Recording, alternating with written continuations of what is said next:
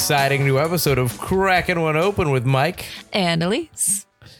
So, uh, we've got another exciting new beer with a new brewery actually this week, don't we? It's true. This week we are featuring another brew that Mike discovered on one of his adventures related to yet another one of his podcasts. This time while on the road for Forgotten Cinema. I say on the road, but really it's just what you pass on your way to Field's house, but it sounds a lot less epic that way. Mm, true. Yeah. I traveled many a mile for this beer. This is true. That's fair. Eh, eh, not really. It's it's a 25 minute drive. oh, the way I drive anyway. Anyway, this one is from Voracious Brewing Company, which is located in Monroe, Connecticut, and it opened officially back in 2015. Now, Voracious has a, a pretty interesting origin story that goes back much further than that. The owners, Tess and Mark, have owned and operated a company called Maltose Express, which is also located in Monroe. Um, it's actually adjacent to Voracious. It's Or- the same building, really. Oh, okay. For 24 years. And Maltose Express is a homebrew and winemaking supply store. And as a side note, I am like 100% certain that when we got our beer kit back in the day, like what, 2011, like right after college, Yeah, something like that. I definitely came across Maltose Express as a potential supply store for us to continue brewing with that kit. Interesting. Yeah. So the beer that you picked up is called 29 Pews. They actually at some point had another beer called 27 Pews, apparently, Okay. uh, which I couldn't find any information about besides the fact that it existed. But I am I am curious as to how it compares to, or if it's somehow related to 29 it Pews. tasted 20, it tasted two pews different. Oh, right, right, right. Obviously. so, fun fact while they were building the tap room, they purchased 47 pews from a church in New Canaan that was go- undergoing renovation. But rather than use it for seating, they instead repurposed the hard maple to panel the inside of the tap room and build a bar and long tables to give the inside a warmer appearance. They were Hmm. kind of going for like a an English pub feel. They definitely have that when you go in there. It's it's a smaller tap room, Mhm. but it is all wood paneling and it is all like pictures up to- up top. And there's a Mhm. knight of uh, a whole knight's armor get up going on, and the, Oh, they do cool. have a lot of long tables Mhm. With some bar stools, but they also have long tables with like the pull out chairs and stuff like that. The actual bar top itself is all standing room only, Mhm. so it does really give you that pub feel. Nice. Um, so it, it looks like they have an average of about 20 beers on tap with a pretty impressive spread of different styles. Yes, I don't know how many different ones you tried while you were there. Um, a bunch. I, I, I was going to ask you if you wanted to talk about the tap room, but since you did, I, I know you made a few friends while you were there. Do you want to talk about that? So I made some great friends there. so they have uh, this tap room at, at Voracious uh, has their own brewery dogs. They have two golden retrievers. One's a little bit older, one's a little bit younger. I don't know their ages or their names, but they're very, very friendly. Especially the older golden retriever will come right up to you and let you pet her or him, and then they'll sit down and they'll just really get into you petting them. Yeah, he sent me a picture where the retriever was just kind of planted at his feet, like, hey, Oh, what's yeah. up? Just kept like just lie down as long as I was petting it. It was just like, yes, you are my best I am friend. here for I am this." here. This is it. And then uh, I had to drink my beer, so I tried to turn around and get my beer in my hand. And you know, as soon as I stopped, they were they, they were done with me. Excuse me, sir. The younger one's a little bit more like, yeah, what are you all about? Oh, you pet me twice. All right, that's cool. I'm walking around again. It was a little more like just wanted to walk around more. But uh, it's a definitely an inviting, especially if you like dogs. Mhm. It's a great atmosphere. Very cool. I do want to go there with you. And the but the amount of beer they have on tap is like you'd be surprised because it is a smaller brewery. Yeah. Or so it looks. Is it a very large building? But the tap room is is a little small, Mhm. and you don't think that they can brew as many beers as they have on tap because they really have quite a few. Like you look at the listing, it's just like Yeah. wow, and the variety of beers is incredible. Yeah, from that's what I was looking at online. IPAs to stouts to ales Mhm. to um, just regular pale ales to pilsners to lagers to Mhm. just anything you could think of. They're just brewing it and they put it out there, and it's really really cool. Yeah. Uh, so 29 Pews comes in at 6% ABV. It is a well balanced citra based American IPA that has a citrusy aroma, bright flavor, and a pleasant citrus aftertaste. And they specified on their website that it is a citra based with four additional brewery hop favorites, but unfortunately, those additional hops were not listed. So I'll talk a little bit about citra instead. Citra hops have taken the craft beer industry by storm because they are so useful as a super citrusy aroma hop. Um, it can it Wait, wait, wait. A hop called Citra is citrusy? Whoa. I would never have Man. guessed. it can be used for bittering purposes, but I guess it's very often considered too harsh for that. Kind of harsh as the mellow, you know. And even though Citra wasn't introduced until the, into the brewing world until 2008, it was actually created back in 1990. And at the time, it was simply called 114. Hmm. What's interesting is that during this whole time, uh, there were apparently th- three big breweries. There were no names listed on the website that I found that had rights to this hop, but all of them ultimately passed on it until 2007 when Widmer Brothers and Sierra Nevada both decided to experiment with it. And then they ended up co funding acreage to grow the hop. And then it really started to gain popularity. Because no one wanted to experiment with beer because back in the 90s was the time of boring beer. Yeah. And then they were like, wait, we can make interesting beer? Let's try it. What? The dark times.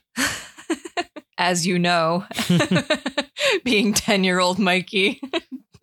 I imagine it being the dark times. It definitely was the dark times. And that's why you've got all the older people now who are just like, beer is Bud Light. yeah. It's nothing but Bud. It's like, no. You lived in the dark times of beer when your palates were closed Yeah. and your mind was closed. And now you must open your mind to a plethora of different beers. You boring asshole. I've already gone on my rant, right. and I won't go on another rant. But now you're bringing in the beeps again. I have to bring in the beeps. Last episode was boring. There were no beeps. Simply because of that. Yes. So, and I will never apologize for making fun of people who only like Bud Light. no, as well, you shouldn't. That's right. Expand your horizons. It's the Pepsi of beer. Pepsi. Sorry, I struck a nerve. Hmm. So Citra is a cross with complex lineage, including Tettnanger, Hallertau, which is one of the noble hops we keep coming across, Brewer's Gold, and East Kent Goldings. And it it has, as I mentioned, a very strong citrusy profile, and this is due to its high myrcene content. Myrcene oils make up about 50% of the total oils when hops are harvested, and Citra hops have slightly higher levels, around 65%. But there are hop varieties like Amarillo that go as high as 70%. So myrcene is an basically an aromatic hydrocarbon and has that typical green hop aroma. It's described as herbaceous, resinous, balsamic, fresh, and slightly metallic. So that's where those attributes come from. Balsamic? Maybe the wood, like balsam wood. I don't know. Balsam? Yeah, that one. Hmm. That is the way it's spelled. I just said balsamic out of pure habit. Oh, okay. So citra hops give a, a hint of grapefruit or lime mainly. I also saw mango, lychee, and gooseberry, but I feel like those are hard to argue because who knows what a gooseberry tastes like? Your mother days gooseberries? That's elderberries. Elderberries. It's also one of those hops that is once again not available to the home brewer, but can be substituted fairly well with Simcoe or Mosaic. oh, I'm very surprised because Citra Hop seems like in brewery Everything. beers are in so many things. Yeah, Yeah. That's very surprising. Yep. And it's ideal for use in American ales and um, India Pale Ales, like the one that we're about to have. So, what do you say? You want to crack it open? This is the Crack One Open podcast, right? Affirmative. Okay, then yes, I would love to crack one open. Let's do it up. Ready? yeah. My turn. You seemed a little bit more satisfying. A little bit. I like this goldish orange color. Mm, you'll love the smell as I'm pouring it out. I'll tell you that. Good head. Ooh. Now, full disclosure. Obviously, I was at the brewery. I have had 29 P's before. Party Um, pooper. This is not the first. The last time I was there that Elise is describing was not the first time I was at Voracious. I had been to Voracious a few weeks prior to that. And before that, we have had 29 pews, both her and I, although I don't think she remembers it a few years ago or a year or two ago um, at a restaurant because they do serve um, in Connecticut where we are. They do serve Voracious at certain restaurants. We have had it before. Okay. Um, If you say so. I remember I liked it. I was the last time I had it a few a month or two ago, I didn't remember. Having it. I remember having it, but I didn't Mhm. remember what it tasted like. And I had it again. And I was like, oh, this is good. So when I went to Voracious's last time, I went there knowing that I would probably buy 29 pews in can to, to do an episode on Okay. because it's one of their standards It's all and part of the plan. it's good. Exactly. So uh Looks wise, it's it's a hazy boy, Yeah, I'd say so. but it's got a nice head, a nice kind of thick, very like latte ish head. Yeah, it's very foamy, Very foamy, very like thick foam, lacy. and it just smells it smells hoppy. like citrusy. it yeah. smells super citrusy and piney Mhm. Right off the get go, which I think is That's kind of them citra hops. yeah. That's like a that's a staple of citra hops, and ever something has citra hops. Yeah. that's pretty much the only smells you really get are that that basic piney, citrusy, grapefruity smell that is very much a citrus citra hop I would agree. staple. And now we clink it and we drink it. Ooh, It is super grapefruity. very. It is like you're drinking It's- a fruit. Uh, almost woodsy on the back end too. Yes, the pine is strong. Yeah, That's what I like about this. But it's, is a different very, kind of pine than what I normally associate with IPAs. I feel like it's a stronger pine than what you usually. Oh, uh, okay, I think yeah, that's what you mean. Mhm. But I get what you mean. It's definitely this 29 pews, and one of the things I like about 29 pews is it really takes almost like they took the things we like the most about uh, IPAs with citra hops and Mhm. they Really enhanced multiplied it. Yeah. but not like it doesn't have anything extra to it. But I don't think No. it needs to, and No. that, that's not an insult to this because I do like it. I went to the brewery specifically to buy this for the episode Mhm. because I like 29 pews so much. But yeah, it's citra hops right off the bat, and you get that grapefruit punch. Yep. In a great way, and it's what I like about IPAs that are big on grapefruit, which is another thing that the Sculpin IPA uh, from Ballast, Point Ballast does as Point, yeah. well, which I think we should do at one point in an episode because I think we both really like that Yeah, I love it. Is that grapefruit is toned down by the beer. I don't like the best way to describe it is it's almost like a milky grapefruit. Ah, it don't sounds- say it like that. It sounds gross, but it's the best description of it. Do you know what I mean by that though? Not really, to be completely honest. All right, so take a sip while I'm taking a sip. To explore, take this journey with me real quick. so you get that grapefruit, right? yeah. But if you had straight up grapefruit juice, hmm that would be burning your throat right away. That would Yeah. be giving me acid reflux like immediately. Oh yeah. and it would it would be grapefruity, but it would also pucker your lips and not allow you to really taste much after that. And you'd be like, "This is so mellowed out, as if like you put cream in your coffee." That's kind of what I mean. Okay. That's like not milky gross. grapefruit, but it's almost like it's it's like the beer is putting the cream in the coffee. okay. Like that's what that's what the grapefruit is is mellowed out like that. So that's a better maybe that's a better analogy. It's the same analogy, but it grosses you out a little less. L- Slightly.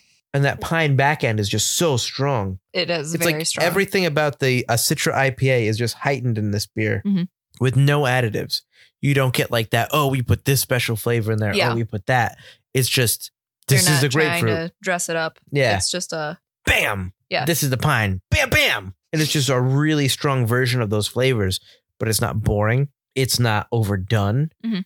It's not underdone. It's not like the beer doesn't taste like alcohol. So it's not like no. hey, we've just started brewing beer that uses citra hops, but we don't really know how to brew beer. Yeah. Which we've had at some different breweries before, this is true. or even and even established breweries where it's like, hey, let's try this out. And it's like, mm, no, this batch didn't really make it. Yeah.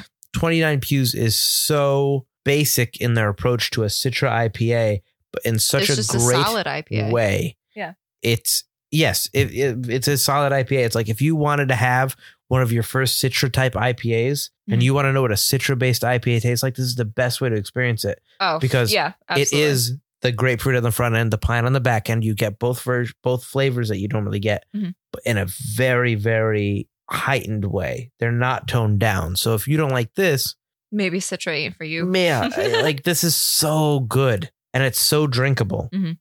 And that's coming from hazy, and it's it's a hazy boy IPA. It's not like a hazy IPA, but it is hazy. Not extremely, but yeah, it's definitely not like clear. But Yeah. it's also not sedimenty either. no, it is not. It's a clean beer. Not that there's a problem with sedimenty beer, but it doesn't. It's not heavy either. That's that's what I was trying. No. Like with the haze, it's like it's not. It doesn't weigh me down. I could drink a bajillion of these, like in a, a hot summer day. I could drink these in the Yeah. summer, This could be dangerous during the summer. but I could also drink this in the winter. yeah, That's this the thing, Is this is definitely, not this like- is not seasonal. Yeah, this is a, an all year round type beer, which is why I think this is one of their staple beers. Yeah. That and its drinkability. I mean, it's it's crushable, y'all. It's just really good. I really enjoy the grapefruit up front. And really Good that's stuff, it. That's good the, that's the note. Like a lot of beer- beers, I'm like, I have this note and I have this note. Oh, I got that note.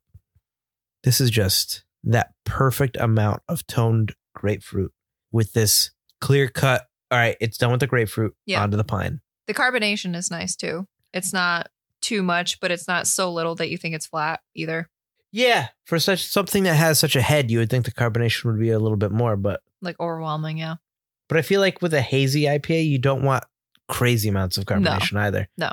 because then you'd be all like messed up. but we've also had, I think, hazy IPAs or hazy beers in general where carbonation is so low that it's kind of like Off putting. off-putting. Yeah.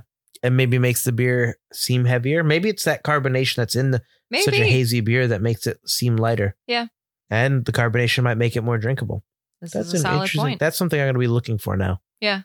Is does the carbonation is the carbonation something that makes some Is it related drinkable? to the drinkability? Yeah, like fizzy lifting drink. Yeah, I just threw a Willy Wonka reference in there. So the can is uh fairly simple. yeah, it's A lot of the voracious ones are. Yeah, the label is on the typical silver can. It's your typical brewery label, although it's fairly well glued. You can't see any glue marks or anything like that, and it's very shiny, which is nice. It is. It's very visually appealing. It's blue and white. Clean. There's a blue band across the top that says Voracious Brewing Company. And uh, I guess it's got a saying. Their saying is the truth is in the beer. Which, according to their website, was suggested by their son, I believe. Interesting. Mhm. It's got a brewed in Connecticut label on the side. It also says it's the flagship IPA for Voracious Brewery. Takes its name from the 29 church pews, which were repurposed to decorate the walls of the tap room. There you go. The website said 47 though. So what what happened to those other well, I thought you said the website also says they use some for tables. Yeah. So 29 on Yeah, the walls, for, about 47 total, I guess. That's fair. And obviously, the label itself says 29 pews India Pale Ale on the front, but it's just like written in regular font with it's very basic. It's just white. That font is very basic. It's like Arial font or Times New Roman. Yeah, it's definitely Times New Roman. And it's, the uh, it's got a serif on it. there's some cathedral windows kind of coming up until it gets to that logo, and then it looks like they cut a little bit of white square out. So you just get this hint of cathedral logos on this plain white beer can. So the beer can is very minimalist, which is very interesting nowadays because a lot of people try to pop with so many colors and elaborate illustrations. This is just Mhm. like 29 pews, India Pale Ale. Here's some here's some uh, cathedral walls. I don't know if that's because they mostly just can and sell in their own brewery and they don't really sell cans outside of it. They mostly just distribute to restaurants their kegs and stuff. Yeah. That's what it seems like. Or if it's because they think that this minimalist style is different and is something that's going to sell. Because honestly, you don't get a lot of very minimalist art on your products nowadays. No, you don't. Everything is very like boom, boom, boom. So to have be the one brewery right now that's kind of very minimalist really makes it stand out. And so does that blue and the white. Yeah. Really is like, pfft, you really look at that like, wow, that's different. Like we have a fridge full of beer right now so that we could get through the end times. Yep. And uh Stocked up. yeah. the voracious, when I just opened the fridge to grab these before the episode, are like, hey, you guys, right there, ready to go. Uh, other than that, it doesn't really have any other sayings, which is fine because the beer speaks for itself. This is good, y'all. And if you see it in a restaurant or a tap room right now, Yeah, if I you would see it definitely on the get it. draft list, grab it. Uh, I know they have cans available in their brewery, but they told me they don't can all the time. When I went in there, they only had a few cans left, but they would be starting to can again in a week or two, they said. So I guess they have a minimal canning uh, ability. Mhm. My guess is because they sell most of their logs or kegs to restaurants, and so that's what Restaurants, they have over. But I will say before we stop talking about the beer, when I went there, something that was cool was I guess they had brewed something that was extra strong. Mhm. So I know you know. about- I told you about this story. Yep. So they had extra mash left over that still had alcohol content, and so they gave some of that to all their employees, a little bit to each one, enough to make like a log. Mhm. And they said, "Make your own beer, and we'll we'll put it in the tap room." So I had when I went there, the bartender's beer was on on tap, and it was raspberry and habanero, and he had help from uh, one of the other beer makers to make it, and he named it Jeff Tastic and Jeff Tastic was fantastic. It was this raspberry beer with this hint of habanero. It never burned your tongue, but it Nope. tingled the back of your your throat. Yeah, it was it was warming almost. It but it was. was so raspberry. It was definitely one of the most interesting and still very drinkable beers that I've had. And she knows this because I had a taster when he talked to me about it I got a taster from it while we were having a discussion about it. Then I had a small glass, Mm-hmm. and then I was like, you know, this is too good. Give me a, a mini growler, a growlito, Graulito. of it because I don't want to miss out on it. And then I took it home and at least tried some. And It was good, y'all. the best way I can describe it is it tasted like soap at the beginning, but in a good way. Again, I'm not making very good comparisons. no, you're not. but it tasted so fresh and so clean and the fruit was just like it wasn't fruity like you would have in like a fruit based sour or No, a fruit true. forward IPA it was this weird bitter tangy sour like spicy fruit Mhm. that affected your mouth in a completely different way than you're used to but in such a good way and I saw four or five other people come into that brewery that day while I was there Mhm. recommend like try the Jefftastic from 20 20 something year olds to like 50 60 year olds coming in of all ages and you know not to disparage the people that are a little older in age who are drinking beer but not a ton of them are very experimental Yeah. and this is definitely a very out there beer i think you can is. agree and they all everybody loved it no one had it that didn't like That's it That's awesome. I wonder if they'll bring get a it back glass or recommend it just because of its well, popularity. I think maybe that's probably what they were going for. Whoever's, you know, does the Yeah, best, or if all of them do well, maybe we'll, you know, do stuff with that. Mhm. But I will say, like, I really like, I've had a couple spicy beers before and they do, I like them. Yeah. They're good. They really work well with the beer. Drink it. It's good. So, Jeff, good idea. I just wanted to give a shout out to you on that Jeff Tastic. It's probably not, it's almost certainly not available anymore in that tap room. Yeah. But if it ever comes back, the raspberry habanero, it's called Jeff Tastic. You should try it along with 29 Pews, which is there all the time and is really, really, really good. And it's a good starter beer on like the quality of their beers. All their other beers are high quality. Very nice. So uh, while we continue to drink the beers, uh, our pop culture segment is brought to you by insert sponsor here. Yeah, yeah. You made that joke last week. And you made that joke the week before. we will continue to make this joke until you insert sponsor here. So what you got for us? well, I know we don't usually talk about music, but uh, a while back in the earlier episodes, Mm. uh, we talked about the movie Guava Island on Amazon Prime, and I think I, at that point, I probably mentioned how much I love Childish Gambino. No, those were one of the summer episodes. Yeah, Back when it was warm. warm. I mean, I say love. I'm probably more of a casual fan, but I know I also drive you nuts when I get on a, a kick with his music as well. Only because it's summery music, and when you play it in the wintertime, it's just kind of like, Depressing. yeah, that's not that's not the time, man. Anyway, Donald Glover dropped a surprise album yesterday, March 15th, out of nowhere. This comes well after his announcement after he that he was retiring his alter ego Childish Gambino. So he did stay true to his word. The album is not attributed to Childish Gambino and it's only available for streaming on donaldgloverpresents.com. Honestly, I, I couldn't get the link to work yesterday uh, to stream it, but thankfully, someone had already uploaded it to SoundCloud. So it is out there, just not on Spotify as of yet. How does he make any money on that? Does he need to make money on that right now? I mean, I'm sure he'll release it. Yeah, did he do it because of the coronavirus, or did he do it just because he got That's hyper? what people were speculating. Yeah. I mean, Then say it. Like that's what I don't get. Like even on Spotify, you don't make a lot of money on Spotify for your song listens. Yeah. That's why I like giving out for free. So I haven't listened to the entire thing yet because I, I don't think um, all of it was on SoundCloud.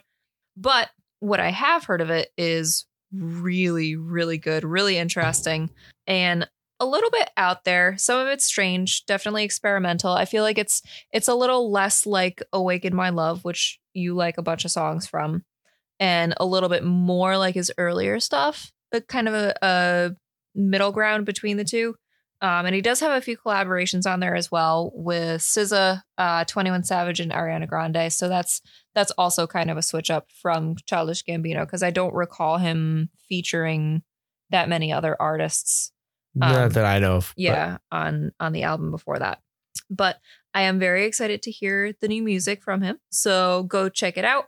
Hopefully that link is working again. And if not, may I suggest heading over to Twitter for some other uh links that might be available. we here at Crack One Open don't necessarily agree with our co-host's comments of stealing or otherwise pirating the music. If the website itself is down and it was available streaming for free, I would absolutely say go there first.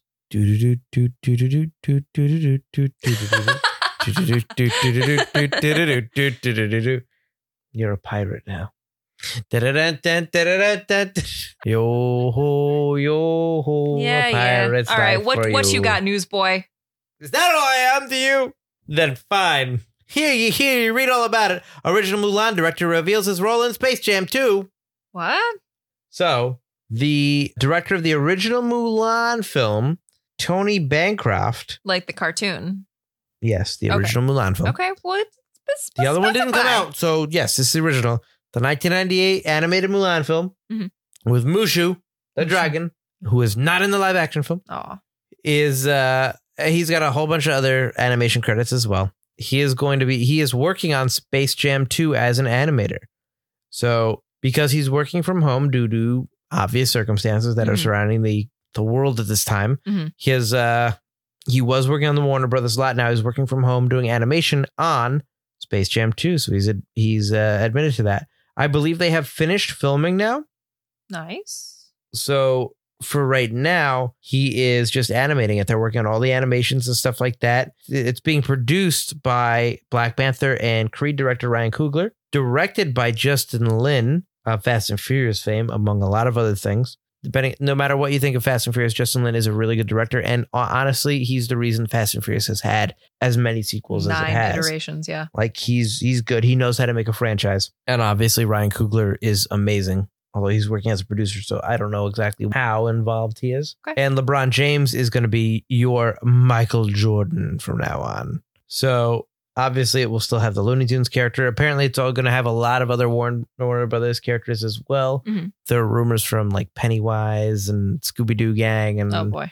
just all these like Joker, all these different weird monsters and stuff like that and characters. They're gonna pull from their Warner Brothers history, and nobody really knows the plot.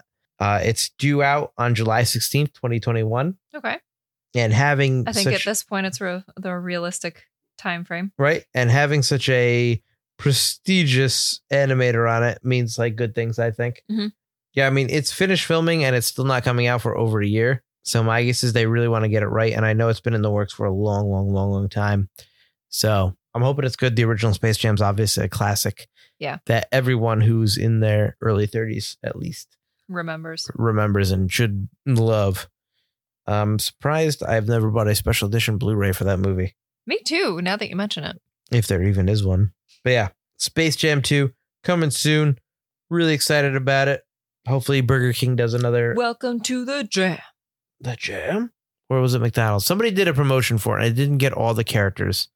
I was always really sad. So hopefully this time I can correct that. I think I got You bugs. get that you get that happy meal toy you always wanted. they were full on dolls, yo. You had to pay What? for them. They it was like a really crazy promotion. My dad got me two characters. I got Bugs, and my brother got. I feel like my brother got Daffy. No, or no, we got Bugs, Lola, and Daffy, or just Bugs and Lola and we couldn't main get the rest of them. And so like there were still more we could have gotten, and then they Mhm. went on to the Monstars or something. There there were a lot of there's a lot going on with that promotion. Interesting. I I honestly don't remember that. You obviously weren't as big a Space Jam two fan as me. Space Jam is awesome. It is awesome. I just don't remember the McDonald's promotion for it. I wasn't. I was just looking at you to see what your like what your next sentence would be. I mean, I am silently judging you I can tell. because like that McDonald's promotion was life. I feel like you weren't into McDonald's Happy Meal toys as I was. Considering at the time the only thing I ate from McDonald's was fries, yeah, I wasn't a huge Happy Meal fan. I have like all the Happy Meal toys. I have so many. anyway, the other news I've got is that apparently the new Mortal Kombat film will be, and this doesn't make a lot of sense and probably isn't quite the truth. Uh, it's aiming for a grounded realism alongside crazy fatalities. Uh, what? That's right. So apparently, the new Mortal Kombat film, according to, and I'm going to say this name wrong, Mehcad Brooks, I believe is his name. He plays Jimmy Olsen on Supergirl. He's also going to play Jax in the new Mortal Kombat movie. He was just on a podcaster's another podcast by Duncan Trussell, and he has explained that the new Mortal Kombat movie is grounded in reality.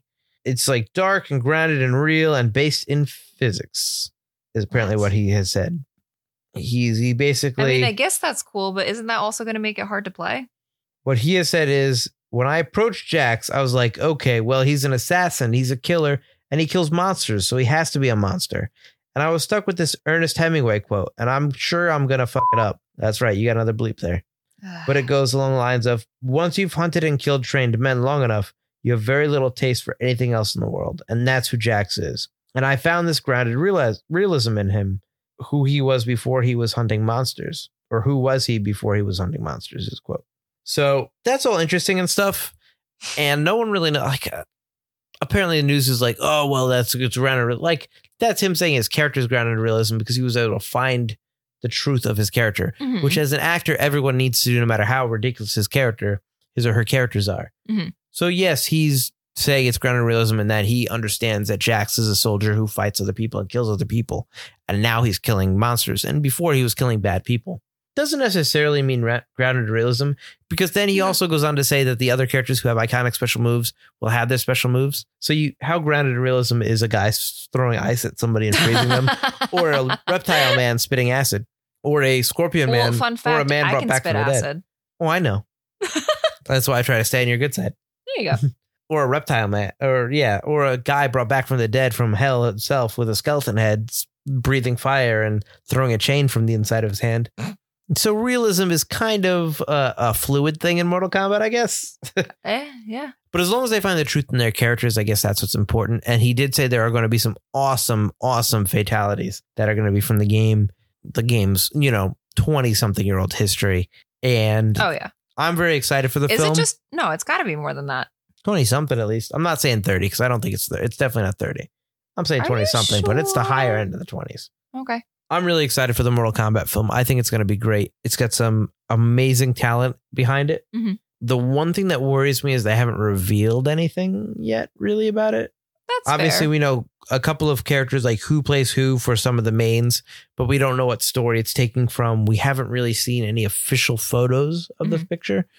We've seen like certain locations. We've seen the director post stuff on Twitter. And obviously, the some of the actors have talked about certain things, but we haven't actually seen the movie. Okay. Yeah. But that I'm- would that would put me a, a, at a little unease. I'm cautiously optimistic. I think that Warner Brothers is in its own position. Obviously, Warner Brothers Games owns NetherRealm Studio that makes Mortal Kombat games. Okay. They have very good stories, and because NetherRealm Studios is tied to Warner Brothers, they have more of a collab. I think they can. They have the possibility of having a more collaborative relationship because they are within Okay. the same parent company. So really, you're banking more on their their history, their good history, Their good history, the their fact that even Warner Brothers games have been putting out some really solid, solid games lately. Like Mhm. even based on franchises like the Shadow of um, Mordor, Lord of the Rings types games, the Batman games, the up and coming, possible rumored Harry Potter game looks really cool, and the, the leaked footage. So I and the Mortal Kombat games and Injustice games, the last four or five of them have been just fantastic. And I can't see them messing up this movie to mess up that streak they've already have of building Mortal Kombat back from the brink. yeah, Because I think before, that's also a strong argument. yeah, before the game that was called Mortal Kombat on Xbox 360, which I'm pretty sure was actually Mortal Kombat 9, technically, Mhm. they were kind of going through a rough patch where their games were kind of like, meh, no one really cared about them. Not no one really cared about them, but they were kind of like meh. And then Mortal Kombat versus DC came out, which was kind of a cool concept. But then Mortal Kombat came out, which was Mortal Kombat 9. And that really kind of was like, oh man, Mortal Kombat is awesome again Nice. and like it was it's always like in somebody's mind but like that game made it really cool and from the last six or seven years on since that game has come out it's just been nonstop fantastic work from that netherrealm studio and warner brothers games so looking forward to that movie Sounds good. Oh yeah that's all i got All right. So I guess we we should wrap it up so we can finish drinking some more 29 pews then. Ooh, i don't mind if i do so thank you for tuning into this week's episode. And if you enjoyed it, please share it with your friends and subscribe. He is just, hmm. I'm just smelling, that smelling beer. his glass. Yeah. smells so good. Anyway, smells like flowers, like grapefruit flowers. It smells so good. So many beers don't smell like amazing. That's true. That's fair. Uh, so please share it with your friends and subscribe to catch our future episodes. You can find us on Apple Podcasts, Spotify, Google Podcasts, and Stitcher. You can also follow us on Facebook, Instagram, and Twitter at Kraken One Open, or shoot us an email if you have any questions, suggestions. Kraken One Open at gmail.com. You got any plugs? If you enjoy the sound of my voice, you can find me on two other podcasts. I'm on Forgotten Cinema, a podcast I do with my buddy Mike Field, where we look at a movie that for some reason was forgotten by audiences, whether it be because a more popular movie was released at the same time or an audience simply didn't catch on to it in its initial run. We discuss what we love about the movie or perhaps don't love about it, but we always discuss you revisit it. During the episode, we discuss fun facts about the production. We discuss obviously why it was forgotten and and reasons why. And we go over our viewing notes. It's a great time. We both have a lot of experience in the in you know film and storytelling so we know what we're talking about. And obviously we have a great banter. That's available on wherever podcasts can be found and also on forgottencinemapodcast.com as well. We're also on the social medias at forgotten cinema pod i've also got Two Player Bros, a podcast by two guys who play way too many video games. I do with my buddy Dave Cannon. Eh, Within these episodes, we talk about all things video game related from PlayStation, Xbox, Nintendo Switch, PC, or VR. We've got it all, and we talk about it all. The format has changed a little bit from an old magazine format to now it's more of a deep dive on a particular topic or two topics. So we try to make it uh, very centralized and we do a deep dive on what a video game's about, how it came about, the production of the video game, and up to and through its inception. So if you guys like to talk about video games, that's also Two Player Bros available. You can check out every episode on twoplayerbros.com. There are links to link all the episodes and also all the social medias as well. We are available wherever podcasts can be found, wherever social media you are probably using at this moment. Very nice. And a special thanks for our theme, which was composed and performed by Joe Reichert. Till next time, cheers. Oh, cheers. Week. There we Better. go.